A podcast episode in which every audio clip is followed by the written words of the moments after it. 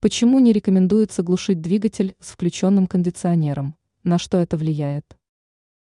Среди автомобилистов бытует мнение, что глушить двигатель с работающим автомобильным кондиционером чревато последствиями.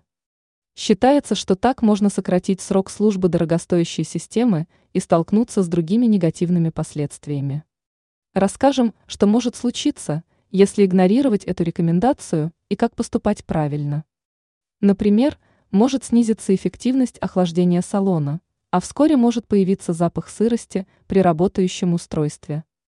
Происходит это из-за перепадов температуры, что влечет образование конденсата. Со временем в узлах может начать образовываться плесень, грибок и прочие болезнетворные микроорганизмы. Чтобы этого избежать, достаточно лишь заранее выключать систему охлаждения воздуха в салоне. Если заблаговременно выровнять температуру внутри воздуховода и снаружи, то проблем с конденсатом не возникнет.